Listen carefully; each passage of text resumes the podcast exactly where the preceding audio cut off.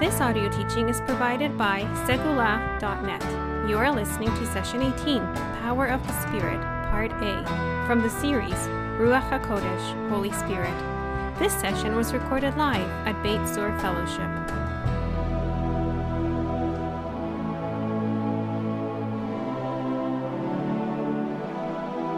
Okay. So today we're doing session 18 of our series. Um, so the last few sessions we've been focusing on looking at certain uh, potential misunderstandings of the way the Holy Spirit works or understanding passages in Scripture that depict the Holy Spirit as being um, in antithesis to something else, right? So these verses, flesh versus spirit, uh, the letter versus the spirit, and um, so this session today is going to be kind of uh, the last of those sorts of sessions. I uh, originally was going to call this something versus something, but I um, to be honest, I had a bit of trouble trying to figure out what to call this session. Uh, so uh, I ended up deciding on calling it the power of the Spirit, talking about what it means when the Holy Spirit is working in power. And so this is going to kind of be carrying on some of the themes we've already been talking about with flesh versus spirit, the letter versus the spirit what does it mean to be in the power of the Spirit? Um, while also uh, being a segue into the last two sessions of this when we talk about revival and walking in the Spirit. I did, like I said, struggle a bit to know what to call this because I want to talk about what it means to walk in the power of the Holy Spirit, but I also want to steer us away from some of the ways that could be misunderstood. But uh, at the same time, I don't want it to be, it's so easy to end up focusing solely on the negative. Um, and there are a lot of ministries out there, both Christian and even some messianic ministries, where the sole purpose of that ministry is to oppose false teachings that they encounter, right? Heresy hunters. That'd make a great TV show, riveting series, um, using the Bible as a club to knock down all those uh, who use it wrongly. Um, by the way, I'm not quite sure that's what Paul had in mind when he said that the Bible is the sword of the Spirit. I don't think he meant that we're supposed to use it against one another. It's not a sword for cutting down our fellow believers. But, but there's, there's something that is very addictive about uh, focusing solely on opposing all the falsehood around us. Uh, and I've come to the conviction that that's not a healthy place to be. Uh, you know, one of the trends in society that today is deconstruction. We tend to deconstruct everything. You know, oh, you think you know what uh, um, this means. You know, what does race mean? Well, we're going to deconstruct that for you, so now you can't rely on your previous categories of thinking. What does gender mean? Well, we're going to deconstruct that, and now you can't. Uh, you can't think of it the way you always used to. So we're always opposing. Things. But the problem with deconstruction is that um, by its nature, it never offers a viable alternative. It's like the way you're thinking about that is completely wrong, uh, but I'm not going to bother to try and construct a practical way of moving forward so that we can figure out what's right. Now, yeah, I wonder if sometimes we fall are in danger of falling into that trap. I mean, I'm not saying we personally, but uh, as a body, uh, when you see groups that focus solely on the negative, solely on this this uh, heresy hunting, bunk busting. I think when you fail to set up, you know, okay, what's now a healthy spirituality moving forward that we can work with and and build upon, uh, you end up with spiritual atrophy when all you're doing is saying this is wrong, this is wrong. I'm defining myself by all the negatives around me and not um, in a positive way. Of course, the opposite is unhealthy. Some people are eager to embrace everyone and everything. Let's just go around giving everyone a big hug. and everyone's fine. You know, well, we're just a nice, big, happy family. And um, we, you know, all these different streams have so many good things to offer. Let's embrace it all and turn a blind eye to all the falsehood and blatant unbiblical stuff that's being purveyed. So, uh, you know, that extreme refuses to exercise discernment or discretion.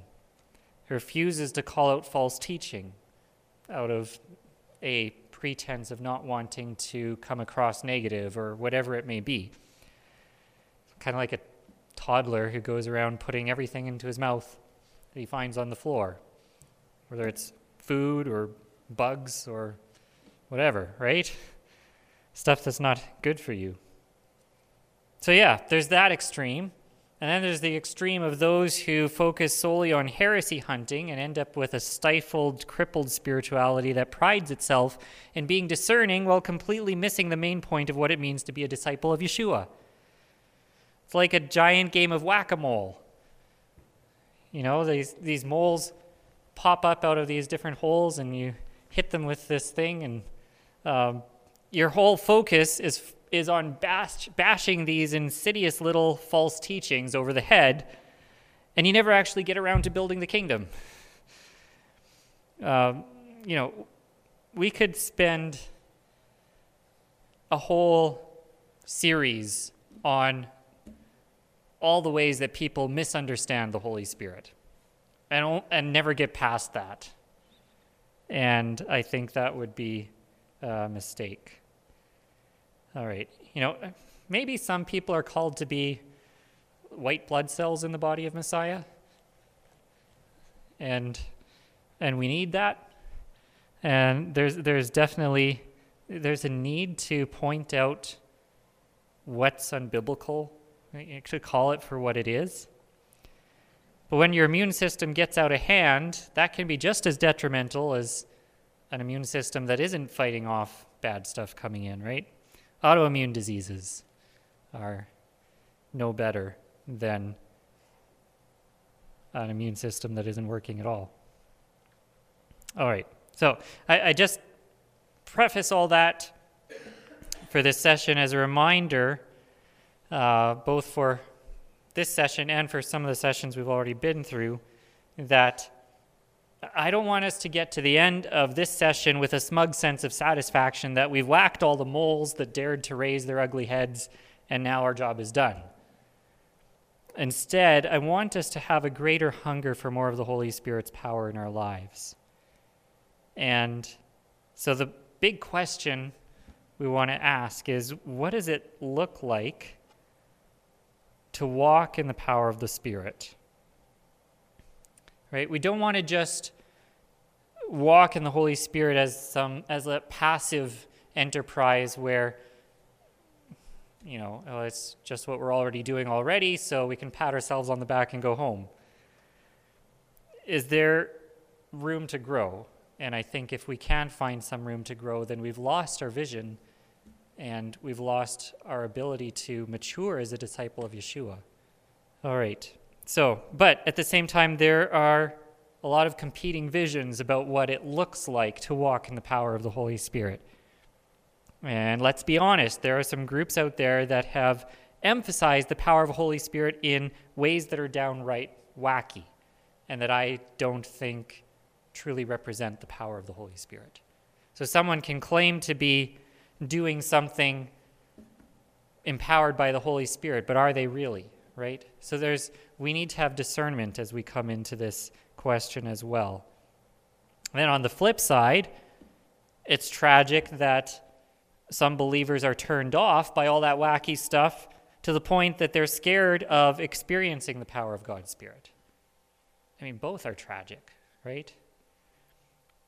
And what I desperately want is God's power without man made sensationalism. So, what does that mean and what does that look like?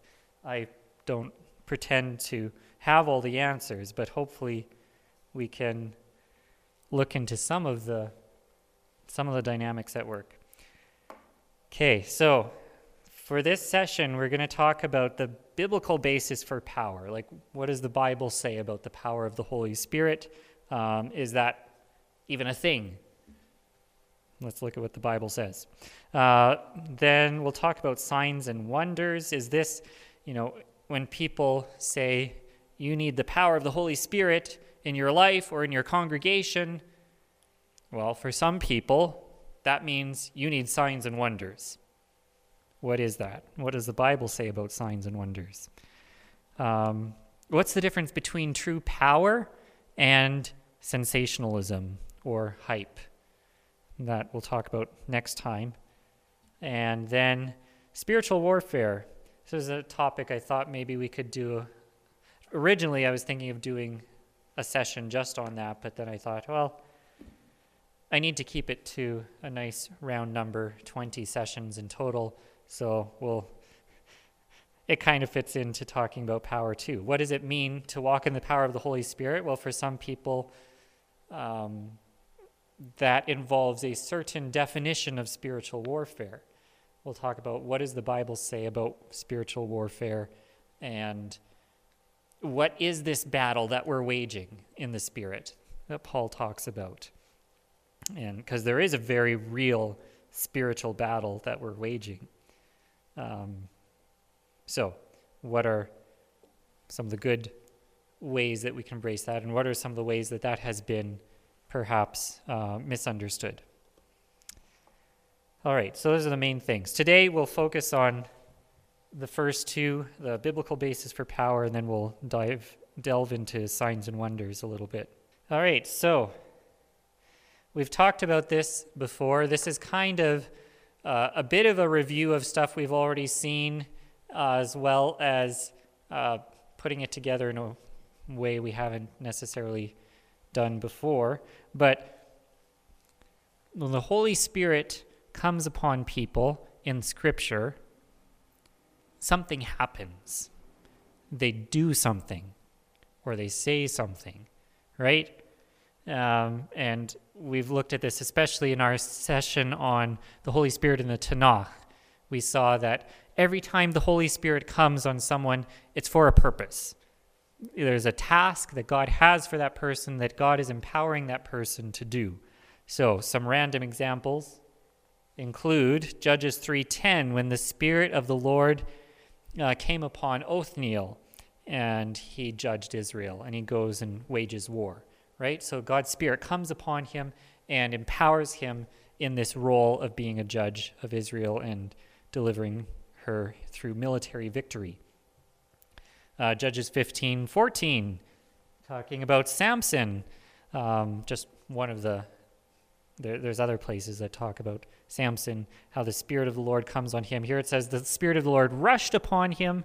The ropes that were on his arms became as flax, and his bonds melted, and he uh, start striking down the Philistines with the jawbone of a donkey.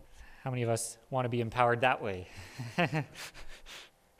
How many spare donkey jawbones do we have around here? Well, there's Moose Jaw not far from here. It's a little different. All right, Second Chronicles 15:1. The Spirit of God came upon Azariah the son of Oded, and he utters this prophecy. Right? So there's, you know, God's Spirit comes, there's an action that that person is empowered to perform. Micah 3 8. But as for me, I am filled with power, with the Spirit of the Lord, and with justice and might to declare to Jacob his transgression and to Israel his sin. There is a job that none of us should want to have that job of having to point out to God's people their faults. Some people like doing that sort of thing. And I think most of those people who enjoy it are probably not the ones that God has called for that task. but but that's that's something that Micah was empowered to do. It says he's filled with power with the spirit of the Lord to proclaim this prophetic word to God's people. We also see the Spirit's power in Yeshua's ministry. Uh, this comes up quite frequently. Luke 4 14. And Yeshua returning, returned in the power of the Spirit to Galilee. Um, so he's, he's in the power of the Holy Spirit, and he goes and he's preaching in Galilee. Um, and verse 36 they were all amazed and said to one another, What is this word? For with authority and power he commands the unclean spirits and they come out.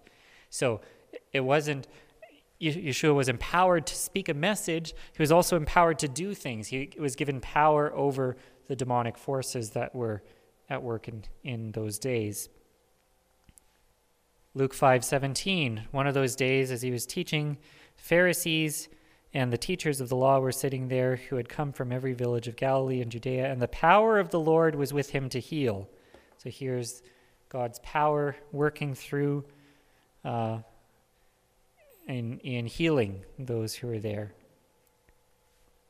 Luke 6:19 And all the crowd sought to touch him for power came out of him and healed them all. And of course there's the the story of the woman who had been suffering with a condition for 12 years and comes and touches his garment secretly. And then he turns around and says, Who, who touched me? The disciples are like, What are you talking about? There's crowds all around you touching you all the time. And he says, No, I felt power go out of me. Interesting. It's not something I can say I've experienced uh, myself, but it was something tangible that Yeshua could feel, right? He could feel this power go out of him. Um, Acts 10:38, uh, how God anointed Yeshua of Nazareth with the Holy Spirit and with power, and he went about doing good, healing those who were oppressed by the devil, uh, and so on. All right. Um, then, so yeah, we see the Spirit's power working through Yeshua. We also see the Spirit's power working through the apostles. Luke 24 49. And behold, Yeshua says, I am sending the promise of my Father upon you, but stay in the city until you are clothed with power from on high. And then Acts 1 8 says uh, a very similar thing. But you will receive power when the Holy Spirit has come upon you, and you will be my witnesses in Jerusalem and all Judea and Samaria and to the ends of the earth. This power is being given to the apostles in order that they may proclaim the gospel and be his witnesses to the ends of the earth. And then we see that taking place. Acts 4:33 and with great power the apostles were giving their testimony to the resurrection of the Lord Yeshua and great grace was upon them all.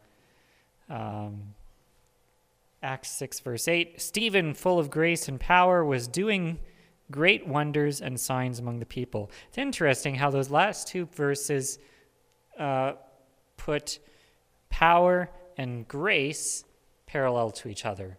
Uh, we usually don't use the word grace that way, do we?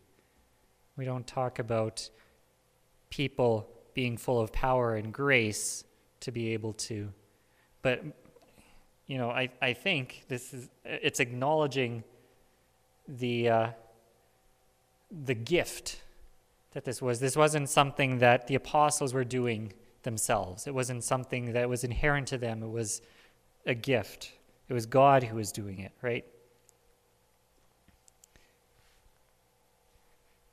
All right, and then here's some verses that describe the Spirit's power working in us as believers. May the God of hope, this is Romans 15 13, may the God of hope fill you with all joy and peace in believing, so that by the power of the Holy Spirit you may abound in hope and it goes on. Ephesians 3:16 that according to the riches of his glory he may grant you to be strengthened with power through his spirit in your inner being. Holy Spirit effecting power in us.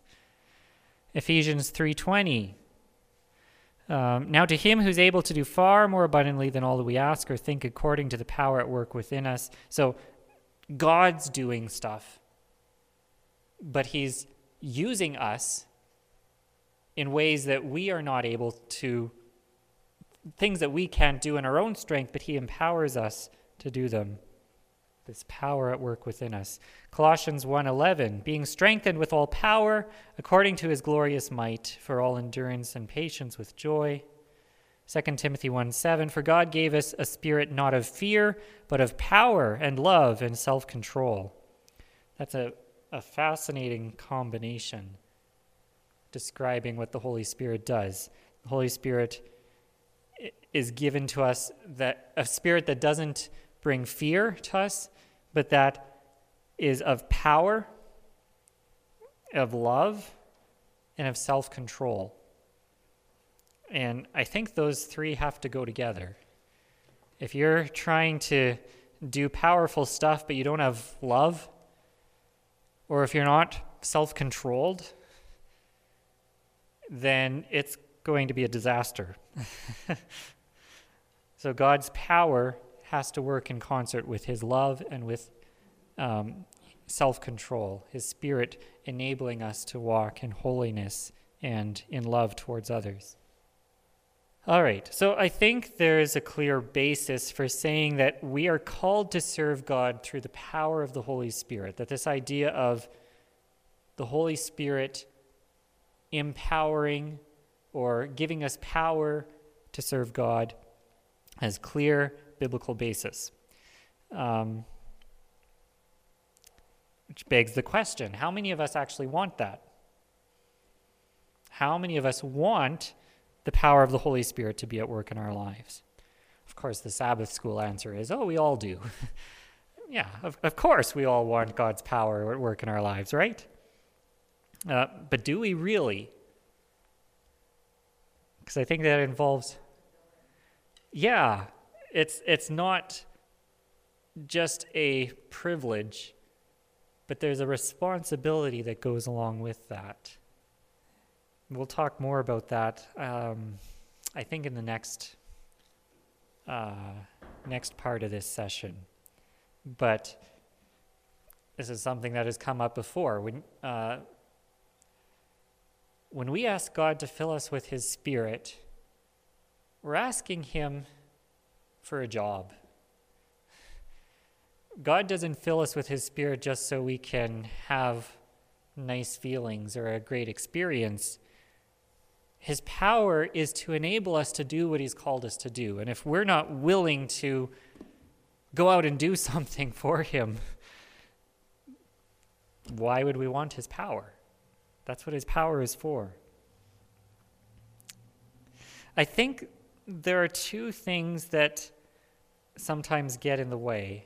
Um, I'm, there's others. We'll bring up others uh, later. But two things that I think are important here one is fear, and one is apathy.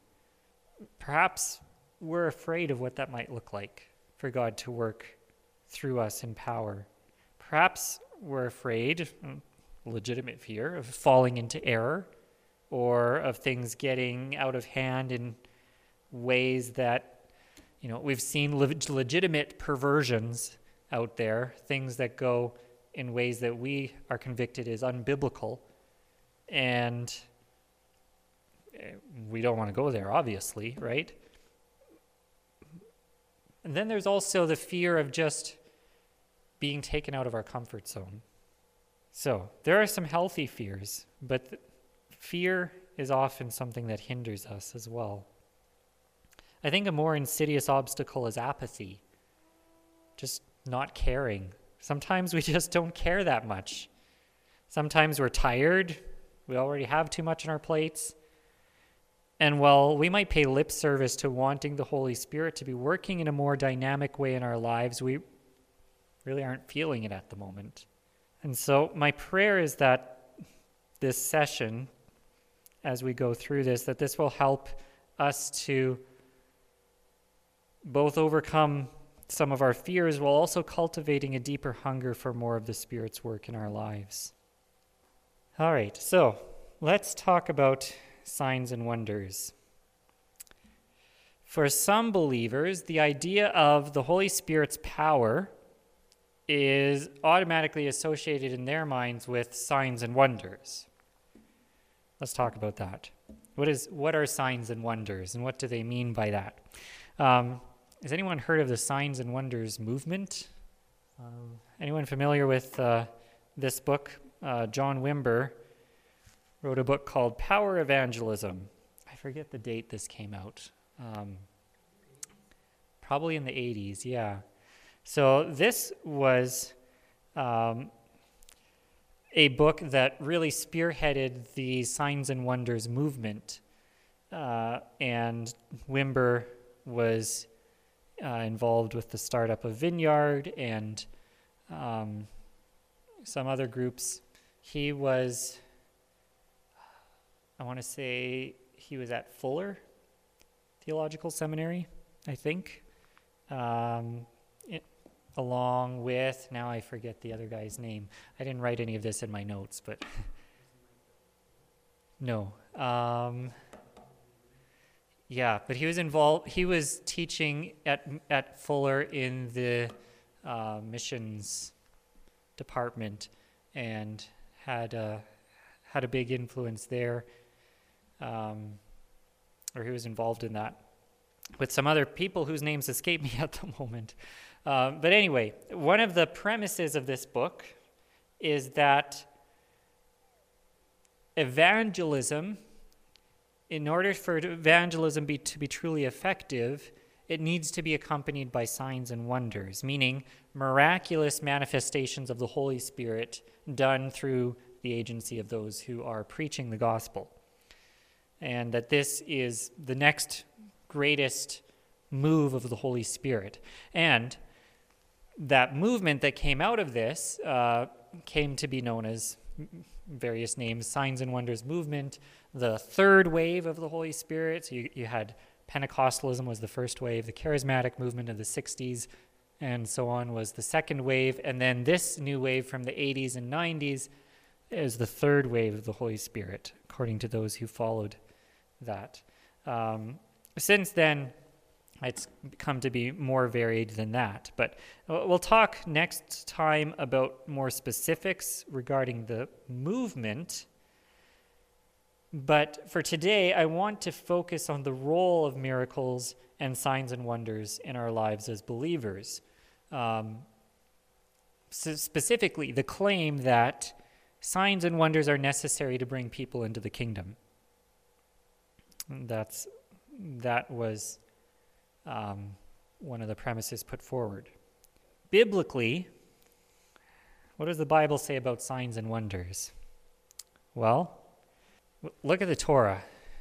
Signs and wonders were not very effective at producing faith in people. Right? Look at uh, all the signs and wonders that God multiplied in Egypt before Pharaoh and Pharaoh would still not believe. Look at the Israelites who had seen all of God's signs and wonders, and then they still didn't believe. They rebelled. Signs and wonders won't sustain your faith. Uh, and in fact, Deuteronomy 13 asserts the possibility of false signs and wonders.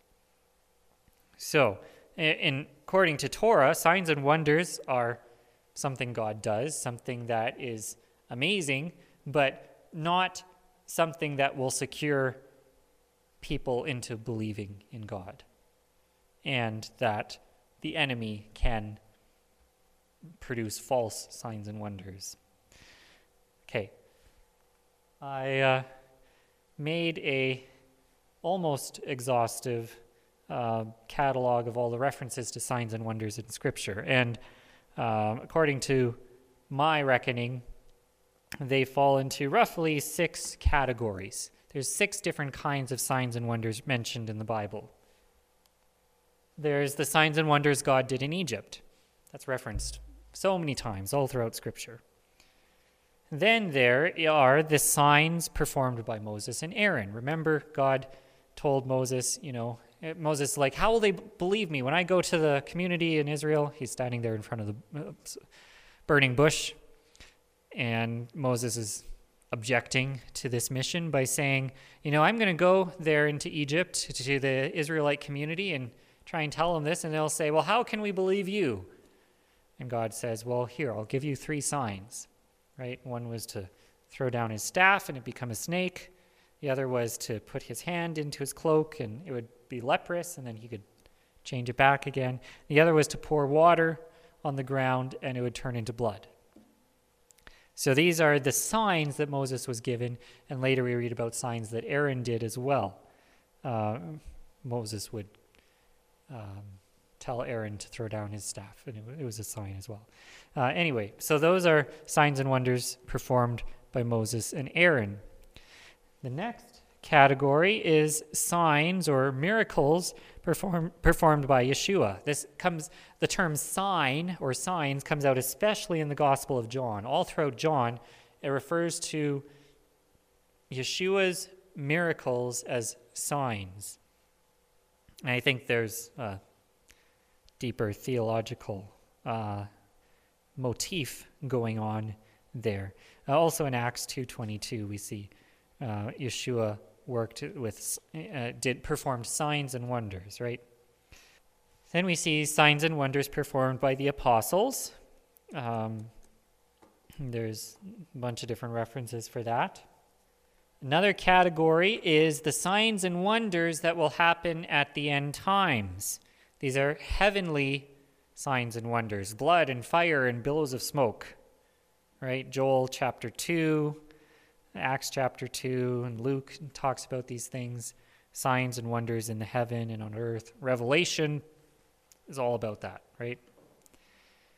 And one more category false signs and wonders.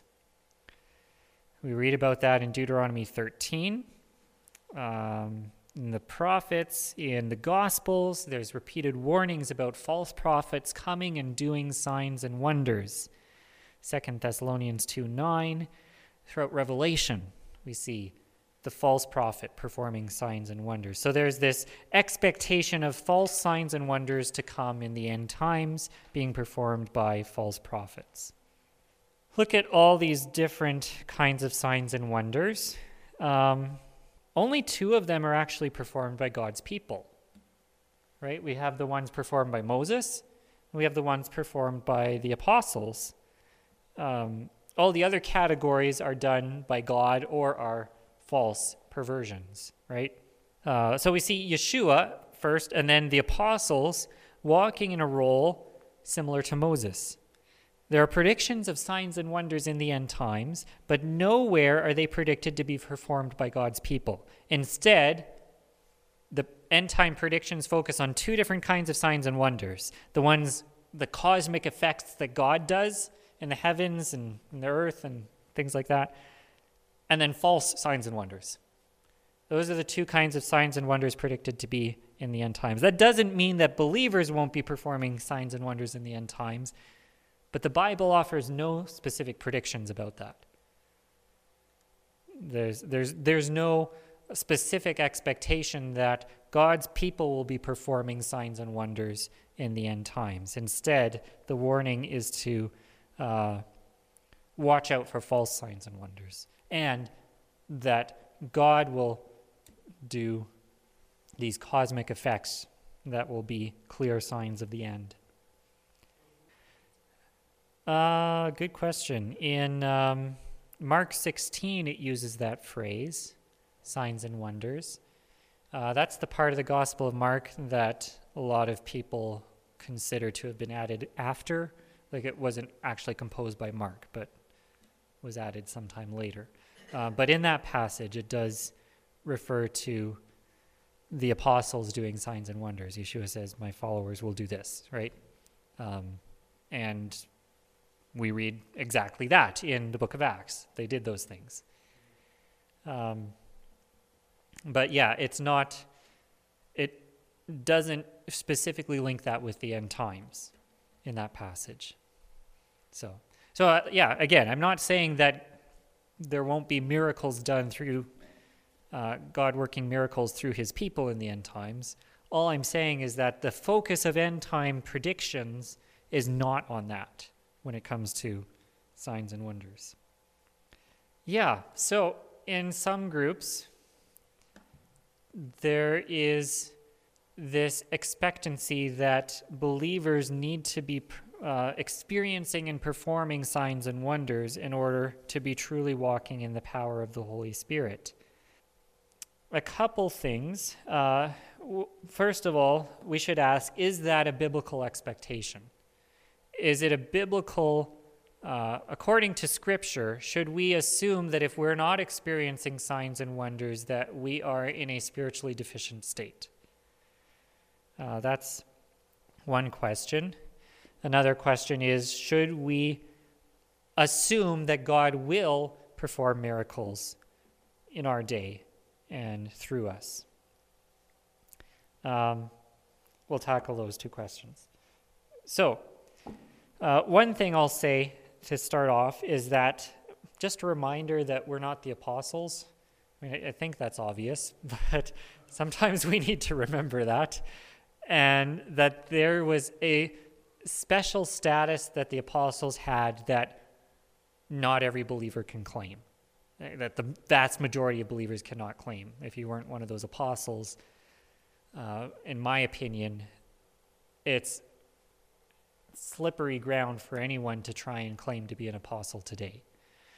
We talked a bit about this when we were talking about the gifts of the Spirit, um, and I made the statement that I believe all the gifts of the Spirit uh, can and are, through God's uh, prerogative, operative among believers today, except for the gift of apostleship.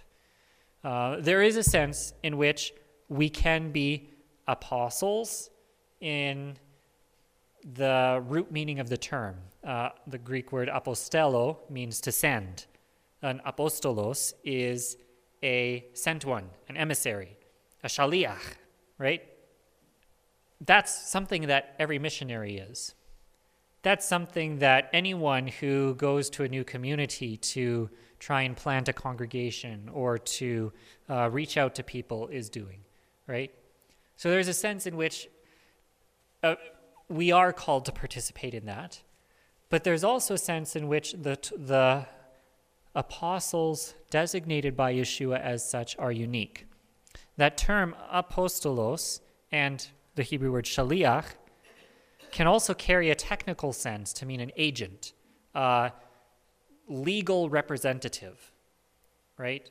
It's, it's kind of like today someone having power of attorney, someone who can legally represent you in a court situation or uh, in another, to, to enact a legal transaction, right? So in, uh, I don't recall exactly where in rabbinic literature, but somewhere uh, in the Mishnah or Talmud, they, the, they discuss how a person could um, send a shaliach to effect uh, an engagement for them. They, you don't actually have to be there yourself. If your shaliach is there to represent you, then it could be legally binding. Um, things like that, right? So there's a sense in which the apostles designated as such by Yeshua were there to be to bear witness to his resurrection in a special way that none of us can claim to do. Paul was an interesting example because he says that he saw Yeshua, but he speaks of his apostleship in an interesting way. He acknowledges that his claim to apostleship is a little different than most of the apostles. Uh, he talks about in 1 Corinthians 15, uh, he talks about how Yeshua, the Messiah, died for our sins according to the scriptures. He was buried, he raised on the third day according to the scriptures, and then he appeared to a whole bunch of people. And he starts to list all these people that Yeshua appeared to. First to Cephas, then to the twelve, then to more than 500 brothers at one time, most of whom are, st- whom are still alive, but some have fallen asleep. Then he appeared to James, then to all the apostles. Last of all, as to one untimely born, he appeared also to me. For I am the least of the apostles, unworthy to be called an apostle, because I persecuted the church of God, but by the grace of God I am what I am. So, Paul was an interesting exception to this uh, title of apostle. And when we read in Acts chapter 1 about after Judas left to the place that was designated to him, as Peter puts it, um, they, it's a big decision for them to pick someone to replace him. It wasn't just anyone, there were qualifications involved. He had to have been there, uh, had to have seen Yeshua risen from the dead, he had to have been part of the uh, learning from Yeshua from the time of being a disciple of John the Baptist to, you know, all these things. There, there were certain criteria involved. Anyway, so all that to say, none of us can claim that status, right? And when you look at the book of Acts and at some of what was happening in those days, we see the apostles performing miracles and things that most believers didn't right? So when we read about signs and wonders in the book of Acts, we don't read that every single believer was doing this stuff. We don't read that people were putting the sick out on the street so that any believer who walked past, if their shadow fell on them, they'd be healed. It was only the apostles, right? That, that happened to Peter. That happened to, uh, to Paul. So I don't think it's fair from uh, honest reading of the apostolic scriptures, I don't think it's fair for us to impose this expectation that we're all supposed to be performing miracles at that caliber. Yeah. So so yeah, we we we do participate in that being sent out to be witnesses of Yeshua. We do participate in in being uh, bearing His testimony to others. Uh, so there's that sense that we participate in. But we are not able to be the legal representatives, quote unquote, of Yeshua's teaching the way that the apostles who composed the, new, the apostolic scriptures were, right? So there's, there's a, an apostleship that they had that we can't attain to. But then the role of being sent out is something that we are called to be a part of. Yeah, I mean, you look at all, all every one of them died a martyr's death. And not all believers did. Um, and thanks be to God for that. But it was a heavy price that those apostles had to pay. Yeah. That leads me to a question why don't miracles happen today like they did in the book of Acts?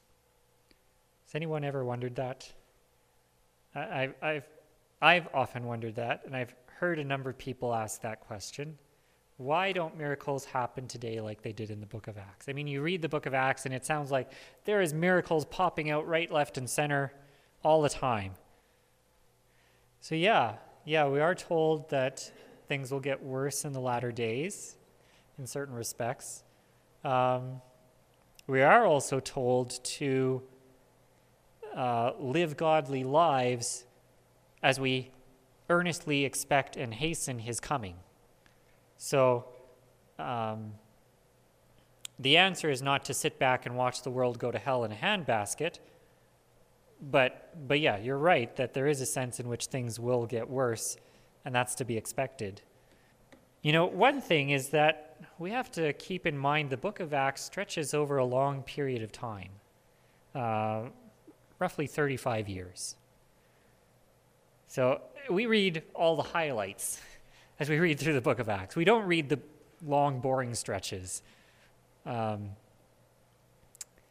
that's one thing to keep in mind.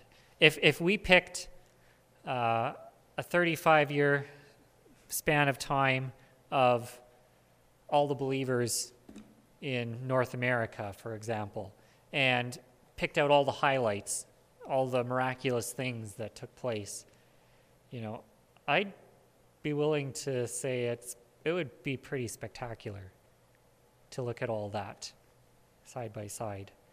But someone might read that and get the wrong impression that that's the way daily life is like. You know, you just wake up thinking, oh, is it going to be 20 miracles or 30 miracles today? How many am I going to see that are going to be like boom, spectacular, and everyone's wow, right? Okay, that's one thing. One thing to keep in mind. Another thing to keep in mind is that God does perform miracles for us on a daily basis. What do we pray in the Amidah, uh, the Thanksgiving prayer? For your miracles that are with us every day, morning, evening, and afternoon, right? Sometimes we don't give God the credit he deserves.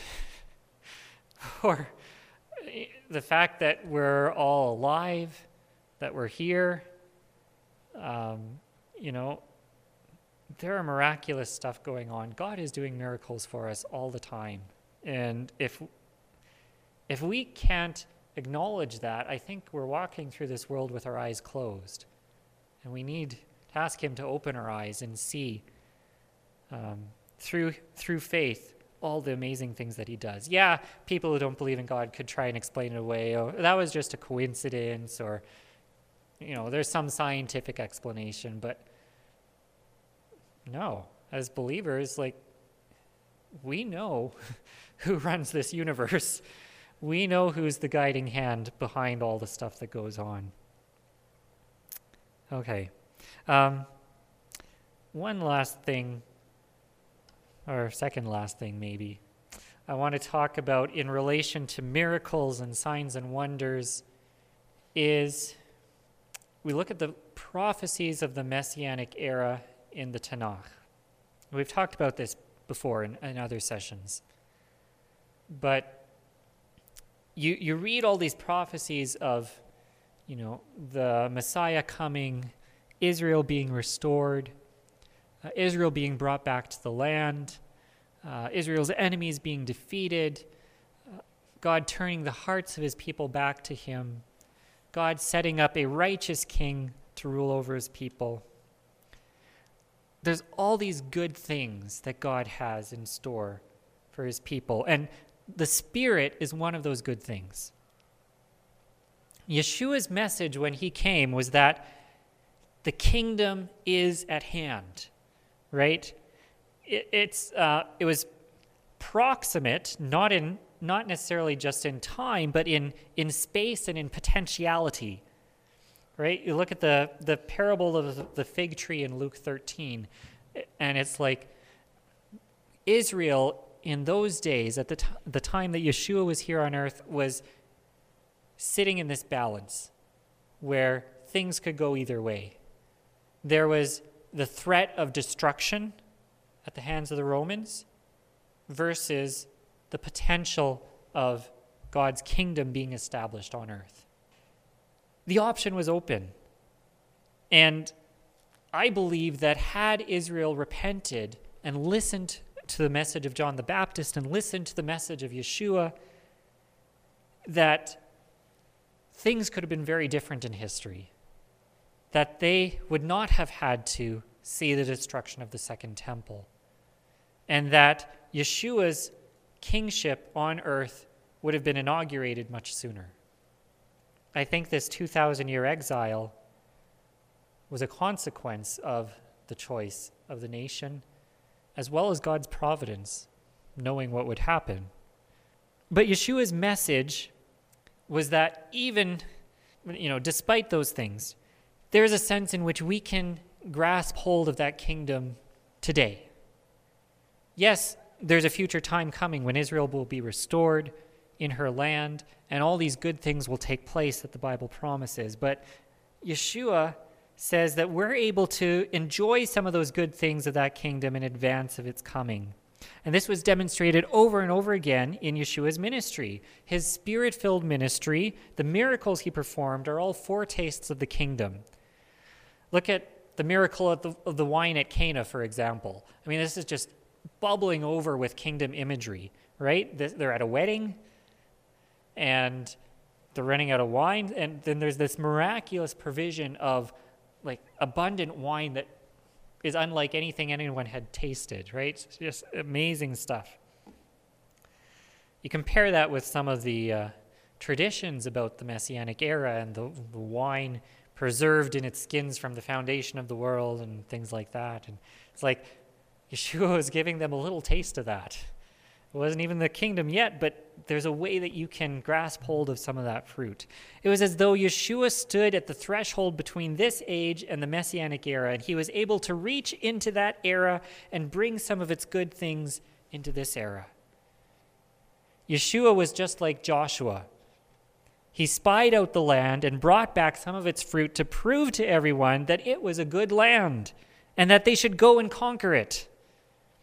And according to the legend, uh, the fruit that they brought back was of miraculous sizes, right? This huge fruit from, from, the, land of, from the land of Israel. There's uh, all these paintings depicting these giant clusters of grapes and what else do they have? Pomegranates and things like that. And yeah, how they had to carry it on a pole between them because it was so big and so heavy. But just like in Joshua's day, the people rejected the message of Yeshua, and their opportunity to enter the land was postponed. The miracles done by Yeshua and the apostles were the byproduct of the proximity of the kingdom. The same ought to be true today. It's not something we work up, it's not our prerogative. It's something God does as He wills. Yes, we have to be open and receptive to God working through us, but it's not something we can conjure up. Miracles shouldn't be the primary focus, though. The kingdom should be. Yeshua says to seek first the kingdom, right? We're in a time of exile that has been here since the destruction of the temple. You can't help but notice historically that a lot of the spectacular stuff began to dwindle among believers when the temple was destroyed. I think there's a connection there, personally. I know a lot of Christians today would really disagree with me on that, but I think there's a connection between the temple and some of this miraculous stuff that was going on. Exile is a time of darkness, a time when, in biblical imagery, God is hidden. His presence is still there. Even if it's not as evident, God is still there. That's his promise. Uh, he, he promises this throughout the prophets. Uh, Ezekiel is especially poignant with this imagery God accompanying his people into exile. But even so, miracles still happen every day. God does miracles around us all the time. And we should expect that as believers.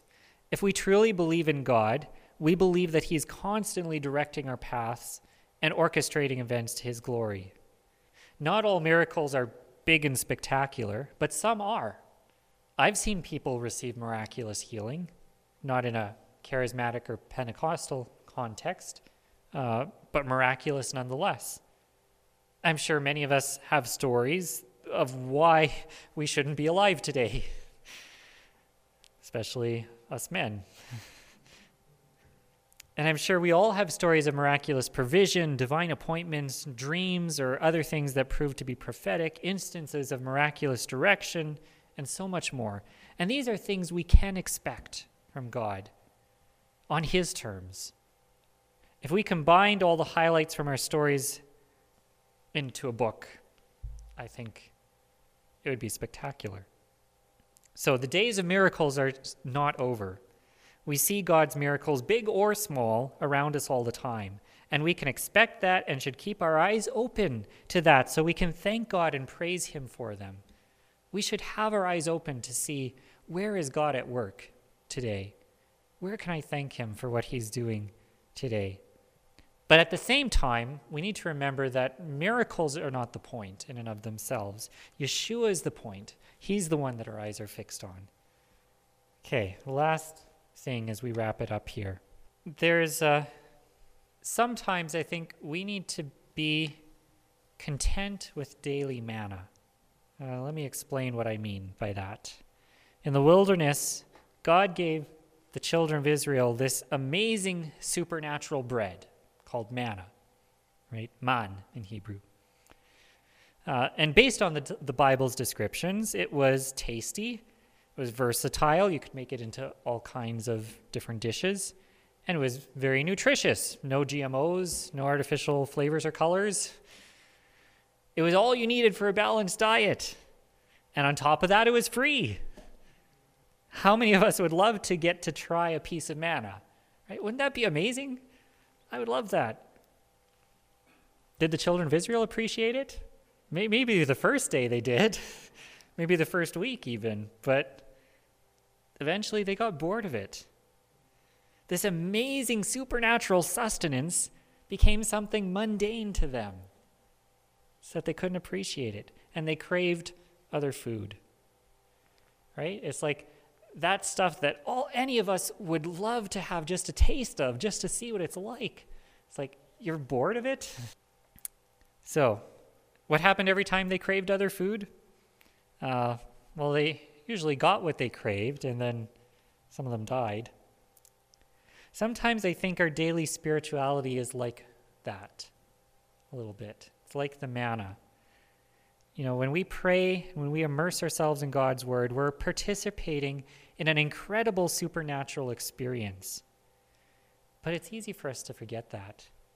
It's easy for us to see our daily spiritual life as mundane. But craving other things comes at a price, and it often results in spiritual casualties. I think this is one of the things that drives some believers to start to try and explore other forms of spirituality or mysticism or whatever it may be. And some people end up delving into that stuff and going off the deep end. They weren't content with daily manna. They had a craving for, for to go elsewhere for spiritual excitement. Sometimes I think, you know, in the messianic movement, we've, we've talked about this, how there's this wow factor. You're trying to maintain this exhilarating spiritual buzz where you're always looking for the next new teaching, the next new um, table turning kind of theological thing that's going to blow your socks off and completely change the way you think. Constantly looking for that next buzz. I think that can that can lead to an unhealthy place if we're not careful. And don't get me wrong.